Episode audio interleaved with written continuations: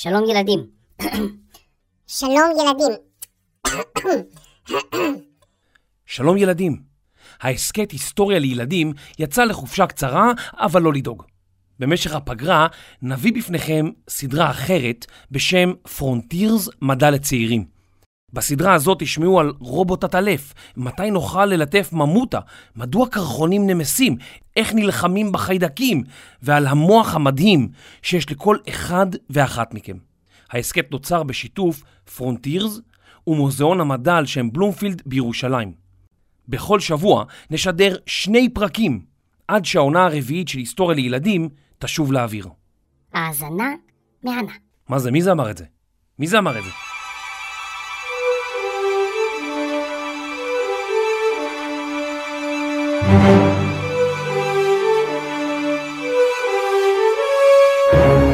פרונטירס, מדע לצעירים, עם יובל מלכי. תורת המשחקים. מהו המשחק האהוב עליכם? האם אתם אוהבים משחקי קופסה, כמו מונופול, דמקה ושחמט? אולי משחקי קופסה מורכבים יותר, כמו קטן? אולי אתם בכלל אוהבים משחקי מחשב, כמו פורטנייט או מיינקראפט? אולי אתם מעדיפים לרקוד מול הפלייסטיישן? או אולי אתם בכלל מעדיפים לצאת מהמסכים ולשחק כדורגל או כדורסל בחוץ עם החברים. כשאין קורונה. אוי, רגע, הכלבה של השכנים השתחררה. קורונה, לכי, קורונה, לכי הביתה. קורונה, לכי הביתה. למה היא נובחת עליי? קישטה קורונה, קישטה קורונה. בואו נגלה לכם את האמת. אין אדם שלא אוהב לשחק, לא משנה באיזה גיל. כולנו אוהבים את הריגוש שבתחרות. כולנו אוהבים לחשוב על מזימות ומהלכים ערמומיים כדי לגבור על היריב. וכולנו גם אוהבים לנצח. האמת היא שאנחנו אוהבים את זה כל כך, ולכן אנחנו בעצם משחקים כל הזמן, גם במציאות היומיומית. כשמדברים על משחקים, כל אחד חושב בדרך כלל על המשחק האהוב עליו, או על משחק שהוא שיחק לאחרונה. כשאני אומר משחק, אולי עולים לכם בראש שלט האקסבוקס, או צעצוע מגניב, או אולי בובה שקיבלתם במתנה ליום ההולדת האחרון. אבל לצד כל אלו, קיים ענף מתמטי שלם שעונה לשם תורת המשחקים, ועל הענף הזה נספר לכם היום.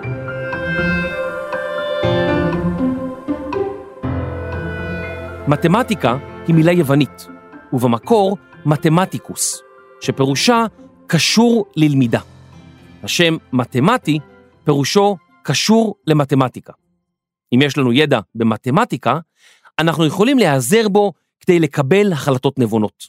למשל, אם נרצה לקנות חטיף שעולה עשרה שקלים, ולידו יש חטיף שעולה שמונה שקלים, מתמטיקה יכולה לעזור לנו לקבל החלטה נבונה. אם החטיף שעולה עשרה שקלים מכיל 500 גרם, והחטיף בשמונה שקלים מכיל רק 250 גרם, אנחנו יכולים לחשב כי אם 500 גרם עולים עשרה שקלים, אז החטיף שמכיל 250 גרם שווה ל-5 שקלים, ולכן עדיף לקנות את החטיף שעולה 10 שקלים.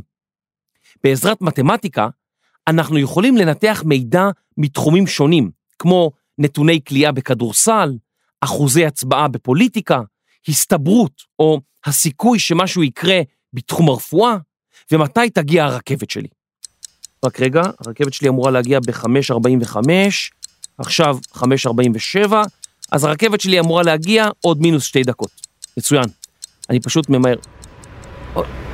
רגע, זאת הרכבת שלי. היי, הלו, נהג, עצור, עצור! אך, פספסתי את הרכבת. טוב, אז נמשיך. היום אספר לכם על איך תורת המשחקים המתמטית מסבירה לנו כיצד אנשים, וגם אתם, מקבלים החלטות. אז מהו בעצם משחק? חשבתם על זה פעם? על פי ענף תורת המשחקים, מצב מסוים נחשב למשחק, כאשר יש בו יותר מאדם אחד שמקבל החלטה. ואילו כל החלטה שמתקבלת על ידי אחד מהמשתתפים, משפיעה על יתר השחקנים. כשאנחנו משחקים דמקה למשל, אנחנו משחקים מול משתתף נוסף, וכל אחד בתורו מבצע מהלך שמטרתו לאכול את חיילי היריב. כל מהלך כזה שאתם מבצעים משפיע גם על החלטות השחקן שמולכם. הרי אם התקדמתם עם חייל שלכם במטרה לנסות ולאיים על חיילי האויב, כעת בתורו הוא ינסה לאיים בחזרה על החיילים שלכם, או לחילופין, להתרחק מהשחקן שלכם במטרה להתגונן. בעצם כמעט כל דבר שאנחנו עושים בחיים הוא משחק, בין אם זה בבית, בלימודים, או בכל מקום אחר שבו אנחנו נמצאים. תחשבו למשל על איך נראה הבוקר שלכם בימים שבהם הולכים לבית הספר. האם חשבתם פעם כיצד ההחלטה של ההורים שלכם מתי בדיוק להעיר אתכם משפיעה עליכם? האם ישנתם מספיק? ומצד שני, האם השאירו לכם מספיק זמן להתארגן לבית הספר, או שנאלצתם לפעול במהירות ופזיזות ושכחתם את אחת המחברות בבית? או לחילופין, כיצד המהירות שבה התארגנתם משפיעה על ההורים שלכם? אולי החלטתם שלא יקרה כלום אם תשנו עוד עשר דקות, ואז לא רק שלא הספקתם להתארגן בזמן, אלא שאבא שלכם גם איחר לפגישה חשובה? בעצם אנחנו כל הזמן משחקים משחק. בכיתה, בהפסקות, בחוגים ובבית עם המשפחה. כל הזמן אנחנו מקבלים החלטות המשפיעות עלינו, אבל גם על אחרים.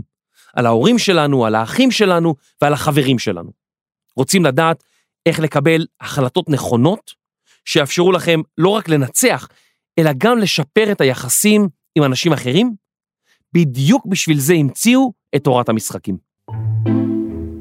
תורת המשחקים בוחנת כיצד בני אדם בעולם מתנהגים במצבים מסוימים שבהם עליהם לקבל החלטות. כלומר, תורת המשחקים בודקת כיצד אנחנו בוחרים לפעול במטרה לפתור בעיות שאנו נתקלים בהן יום-יום. תתארו לכם שאימא שלכם נותנת לכם עשר סוכריות, ואומרת לכם שאתם יכולים לאכול אותן רק אם תיתנו גם לאח הקטן שלכם. אתם כמובן רוצים כמה שיותר סוכריות לעצמכם, ומציעים לאח התחמן שלכם סוכריה אחת. הוא, ששמע את אימא שלכם, מסרב. מה שאומר שגם אתם לא יכולים לאכול אף סוכריה. אז אתם מציעים לו שתי סוכריות, וגם אז הוא מסרב. טוב, נו, אתם חושבים לעצמכם, נחלוק חצי-חצי, ומציעים לו חמש סוכריות. להפתעתכם, האח התחמן שלכם מסרב. התחמן הקטן הזה מבין שאתם כבר מאוד רוצים להכניס את הסוכריה לפה, והוא מציע שתיתנו לו שבע סוכריות, או שהוא לא רוצה אפילו אחת. מרוב שאתם כבר רוצים סוכריה, אתם נותנים לו שבע סוכריות, משאירים רק שלוש לכם. אך, האחים הקטנים האלה.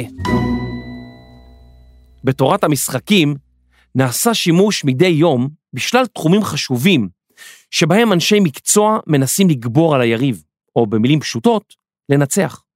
למשל, בעולם הכלכלה, בעלי עסקים וכלכלנים חושבים תמיד מהו הצעד הנכון והמשתלם ביותר עבורם במהלך משא ומתן על רכישת מוצר, כיוון שהם רוצים להשיג אותו במחיר הנמוך ביותר. אתם מבינים? המטרה של כולנו בשעת משחק היא תמיד לקבל החלטה שתוביל אותנו לנצח, להרוויח ולצאת מרוצים. אבל כמו שאתם מבינים, זה לא תמיד פשוט. תורת המשחקים מלמדת אותנו לקח מפתיע, שההגינות משתלמת. איך בדיוק? תשמעו סיפור. אלברט טאקר, מתמטיקאי גאון מאוניברסיטת פרינסטון שבארצות הברית, פיתח אי שם בשנת 1950 סיפור המדגים באופן מושלם את תורת המשחקים והמורכבות הרבה הכרוכה בקבלת ההחלטות. לסיפור הזה קוראים דילמת האסיר. הוא הולך כך: הכירו את ביל ופרנק, שני פושעים שנעצרו זה עתה על ידי המשטרה בחשד לעבירה שעונשה עד חמש שנות מאסר. המשטרה ניסתה לתפוס את השניים כבר תקופה ארוכה, מפני שהם חשודים בביצוע פשע חמור הרבה יותר, שוד בנק וגנבת מיליוני דולרים. העונש על שוד מהסוג הזה הוא 20 שנות מאסר. אך המשטרה עצמה אינה בטוחה שהם אכן ביצעו את הפשע, ולכן היא צריכה לגרום להם להודות במעשה כדי להפליל אותם. איך הם עושים את זה? חוקר המשטרה מכניס כל חשוד לחדר נפרד ואומר לו, הגיע הזמן שתודה בביצוע השוד בבנק. תקופת המאסר שלך ושל שותפך תלויים בזה. ולאחר מכן מציב בפניו מספר אפשרויות. אם תודה באשמה, אומר החוקר לביל, תצא עוד היום לחופשי. אם אף אחד משניכם לא יודה, שניכם תקבלו עונש מאסר של חמש שנים. אם שניכם תודו, תקבלו עשר שנים. אולם אם רק השותף שלך יודה, הוא יצא לחופשי ואתה תקבל עונש מאסר של עשרים שנה.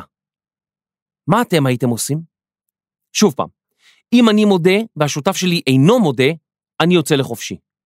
אם אף אחד מאיתנו לא מודה, שנינו מקבלים חמש שנים בכלא. אם שנינו מודים, נקבל עשר שנים בכלא. אם השותף שלי מודה ואני לא מודה, אני מקבל עשרים שנים בכלא. תחשבו על זה רגע. מה הייתם עושים?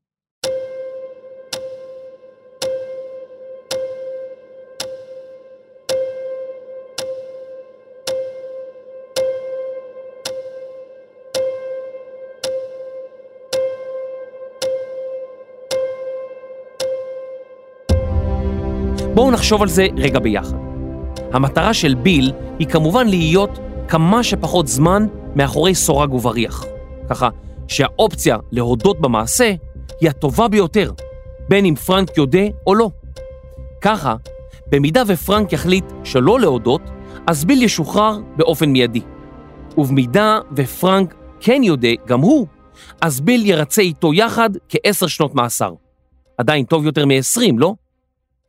על פי החישוב הזה, גם לביל וגם לפרנק יש מניע אישי להודות במעשה. ועל פי תורת המשחקים הזאת, ההחלטה שהם צפויים לקבל, כל אחד בנפרד, תוביל לכך שכל אחד מהם ישב עשר שנים במאסר. אך בעצם, הם יוצאים מפסידים. כי אם היו מחליטים לשתוק ולא להודות במעשה, הם היו מקצצים את העונש בחמש שנים שלמות. אז למה לא לשתוק בעצם? תארו לכם שרגע לפני שתופסים אותם, שניהם מחליטים שלא להודות. עכשיו, ביל יושב בחדר החקירות ורועד מפחד. מה אם פרנק כן יודה בסוף? הוא ישב 20 שנה בכלא, ופרנק יצא לחופשי. ביל מפחד כי הוא לוקח כאן הימור. הוא מקבל החלטה כאשר אין בידיו את כל הנתונים, מפני שאינו יודע מה יחליט פרנק. ופרנק, גם הוא לא בטוח במעט האחוזים מה יחליט ביל. בואו נשים את הדברים על השולחן. סביר להניח שאף פעם לא תחקרו במשטרה. אבל מסתבר שדילמה כזאת קיימת גם במציאות הקרובה אליהם. ואיך תוכלו להבין מתי אתם נמצאים בדילמת אסיר במהלך היום-יום שלכם? בשביל זה נגדיר שני חוקים פשוטים. סליחה, אני, אני יכול לנחש? מי אתה? אני מאזין צעיר. אוקיי, בבקשה. הראשון, אל תגנוב, והשני, אל תשדוד. לא, זה לא בדיוק. אז אל תרצח ואל תברח. לא, גם זה לא. אל תשדוד ואל אל תנדוד. אוקיי, זה באמת מספיק. תודה רבה, מאזין צעיר. החוק הראשון בדילמת האסיר הוא כאשר לכל השחקנים בסיטואציה יש אסטרטגיה שולטת. כלומר, כל אחד יודע מהי הפעולה המשתלמת ביותר עבורו, בלי קשר לפעולות שבוחרים האחרים. החוק השני הוא שעל אף המניע האישי לפעול באופן מסוים, לכל אחד מהשחקנים משתלם יותר שלא לבחור באסטרטגיה השולטת שלו. לביל ופרנק יש מניע אישי, או במילים אחרות, אסטרטגיה שולטת להודות במעשה, מפני שככה יהיו רק עשר שנים בכלא, והם אינם מסתכנים ב-20 שנות מאסר.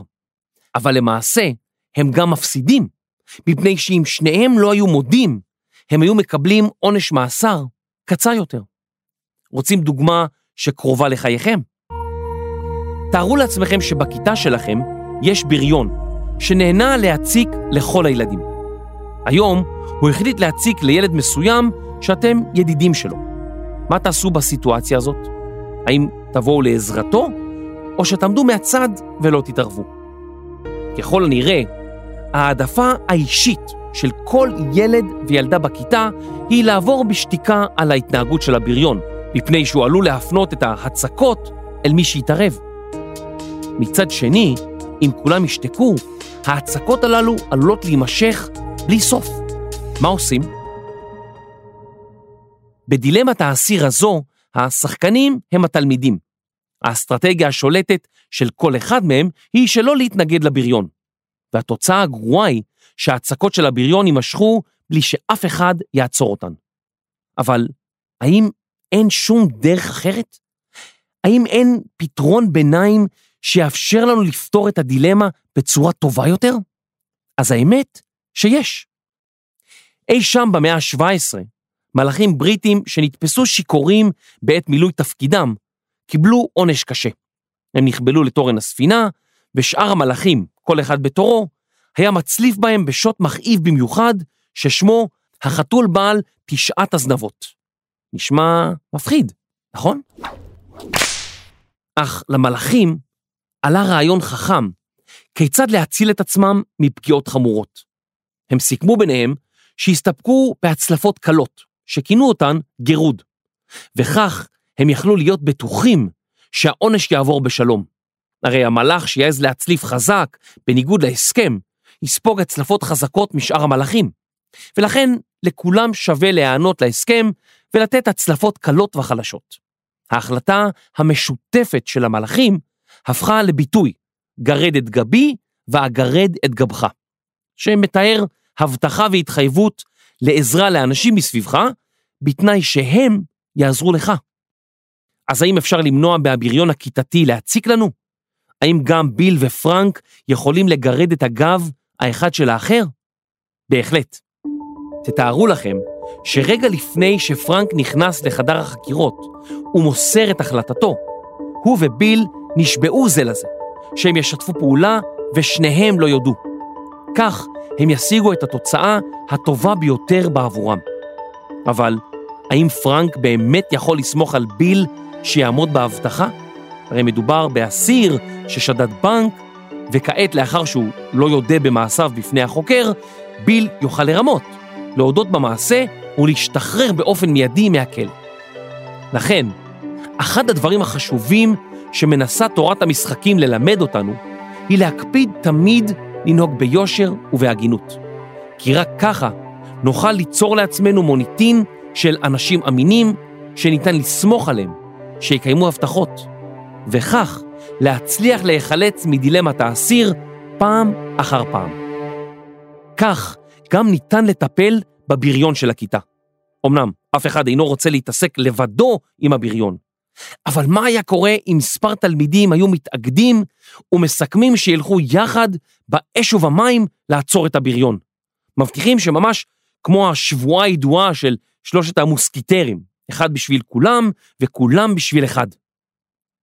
ביום שבו הבריון יציק לאחד הילדים, עשרה ילדים יקיפו את הבריון וידרשו ממנו להפסיק. במקרה שכזה, לבריון לא יישארו ברירות רבות, מפני שהוא אינו יכול לגבור על כולם יחד, ולכן ייאלץ להפסיק ולהיטפל לילדי הכיתה. הדילמה נפתרה, והתוצאה כעת היא 1-0 לטובים נגד הרע. ורגע לפני סיום, הנה פתרון יצירתי נוסף לדילמה בתורת המשחקים. נניח שאתם שלושה אחים, ואימא שלכם נותנת לכם פחית משקה אחת. היא אומרת, תמזגו אותה לשלוש כוסות ותחלקו ביניכם. כל אחד רוצה למזוג, כל אחד רוצה לקבל את הכוס המלאה יותר, המריבה בדרך, אבל אימא שלכם חכמה. רגע לפני שהתחילה המריבה, היא אומרת, אה כן, רק אחד מכם מוזג את הפחית לכוסות, והוא גם האחרון שבוחר את כוס השתייה. מה יקרה במצב שכזה? ברור שמי שמוזג, ימזוג את השתייה באופן שווה, ולא, השניים האחרים יבחרו לפניו בכוסות המלאות יותר. מדי יום, בני אדם מכל רחבי העולם עומדים בפני דילמות מורכבות. לעתים אלו החלטות בין חברים, ולעתים החלטות הקשורות לגורלן של מדינות. כפי שאתם רואים, מהלכים ישרים והגונים מובילים לתוצאות הטובות ביותר. אבל איך נוכל לוודא שיאמינו להבטחות שלנו? השיטה הטובה ביותר היא להקפיד לנהוג ביושר ובהגינות. אם אחרים יראו שמילה שלכם היא מילה, שאתם לא רק מבטיחים, אלא גם מקיימים, הם יסמכו עליכם שתקיימו את הבטחותיכם. כך תוכלו לנצל את מלוא הכוח הטמון בהבטחות, להיחלץ מדילמות אסיר שאתם נתקלים בהן, ולשפר את חייכם וגם את חיי הסובבים אתכם. אנחנו ממש רוצים לשמוע מכם. הצטרפו לקבוצת הטלגרם שלנו, פרונטירס מדע לצעירים, ושתפו אותנו. פרונטירס הינו כתב עת מדעי דיגיטלי חינמי לילדים ובני נוער. המאמרים נכתבים על ידי טובי המדענים והמדעניות בארץ ובעולם, ונסקרים על ידי צעירים. כתב העת יוצא לאור בישראל על ידי מוזיאון המדע על שם בלומפילד בירושלים, ובניהולו המדעי של פרופסור עידן שגב מהאוניברסיטה העברית. תודה לכותב המחקר, פרופסור דיוויד מקאדמס. עריכת המאמר לשידור, מיכאל אוריה. עריכת לשון, דינה בר מנחם. מיקס, אפקטים וניהול מוזיקלי, אסף רפפורט. מפיק ראשי, רני שחר. תודה לצוות מוזיאון המדע ופרונטירס, פרופסור עידן שגב, מאיה הלוי ודוקטור גליה זר כבוד. הפרק הוקלט באולפני סוף הסטודיו. אני יובל מלכי. נתראה בפרק הבא. ילדים והורים יקרים, אם אתם אוהבים את ההסכת היסטוריה לילדים, נשמח שתדרגו אותנו בכל אפליקציות הפודקאסטים. זה מאוד יעזור לנו. אם אתם רוצים לדבר איתנו, היכנסו לקבוצת הטלגרם היסטוריה לילדים, רשמו לנו מה חשבתם והציעו לנו רעיונות לפרקים חדשים. תודה רבה.